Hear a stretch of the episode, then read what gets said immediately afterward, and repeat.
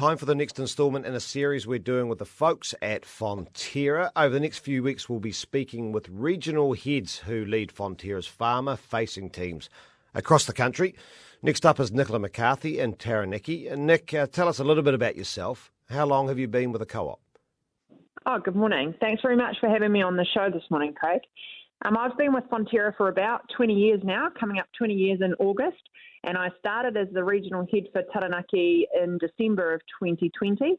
Before that, I had a heap of different roles um, throughout Fonterra, including like health and safety, project management, and at the end of that stint, I was also the dairy ops manager for the Lower North Island. So in that role, I just looked after day-to-day operations of the co-op's farms that we owned in Kapuni, Whareroa, Manawatu, and Pahiatua.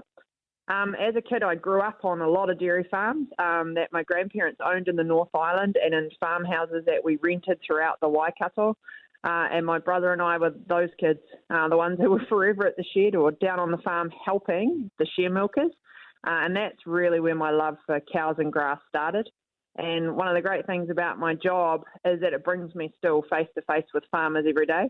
Just like me, they love a good yarn. So it's good to know what's on their mind and how we can help them out. Earlier this week was International Cheese Day, which coincided with the 2023 New Zealand Champions of Cheese Awards. And Nick, how did Fonterra go this year? Uh, we had some excellent results. So there were more than 250 cheeses judged by a panel of expert judges, and our Kapiti and mainland cheeses were among the favourites. So they took home 39 medals, including 11 golds. Um, cheese is a big deal for us here in Taranaki. Uh, Eltham is regarded as New Zealand's cheese capital, and it's somewhere we've been making cheese for over 100 years.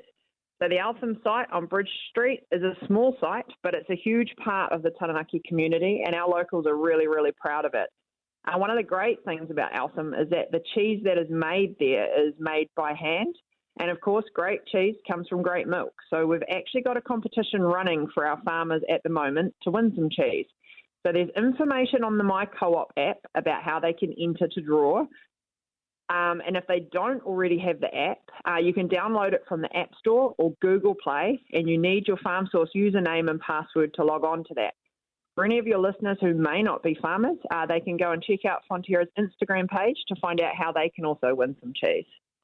And Nick, I understand there was a very special celebration in Taranaki last week. There was indeed. So we celebrated the 50 year birthday of our Whareroa site down in Hawera with a Friends and Family Day.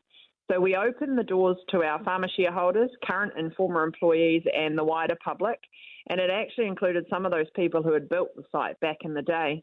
Um, all up, they had about 350 visitors go through. Um, it was a great day. People got to tour the key operations like the powder plants and the cream plants. Um, they had stands set up with cheese tasting and pizzas, and two of our new tankers were there. Our Whareroa site's one of the largest sites, and in the peak, it processes about two mil, uh, 12 million sorry, litres of milk every day. So that's roughly a fifth of New Zealand's production. We've got over a thousand people working there, and the products they make are exported to more than 85 markets around the world. So it was awesome to be able to show a little bit of what we do there every day. The Regional Dairy Industry Awards also wrapped up at the weekend. How did Fonterra farmers go on that? Uh, really well. So we had the Taranaki Awards last Saturday, which was the last regional event on the calendar. Um, and Fonterra suppliers won all three of the major titles there. So we've had some really promising results ahead of the national finals that are going to be held in May. Um, it's a great opportunity to celebrate our farmers and what they're doing to build stronger and more resilient businesses. And we're hugely proud of them and their successes.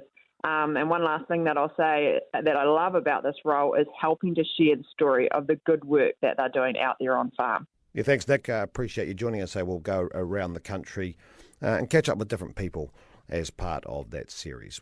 One of the scariest things you can hear as a parent is quiet. But if you do get a little quiet time, have a listen to The Parenting Hangover. It's not scary at all. If I bump into a couple and they have a boy and they have a girl, and I'm like, oh, boy, girl, snip. You've got a boy, you've got a girl, get the snip. You're you done. Got- you get to figure out what it's like raising a girl, you get to figure out what it's like raising a boy, save yourself a ton of stress and money. You've got your perfect little family. The Parenting Hangover with Clinton Jordan. New episodes every Thursday on iHeartRadio or wherever you get your podcasts.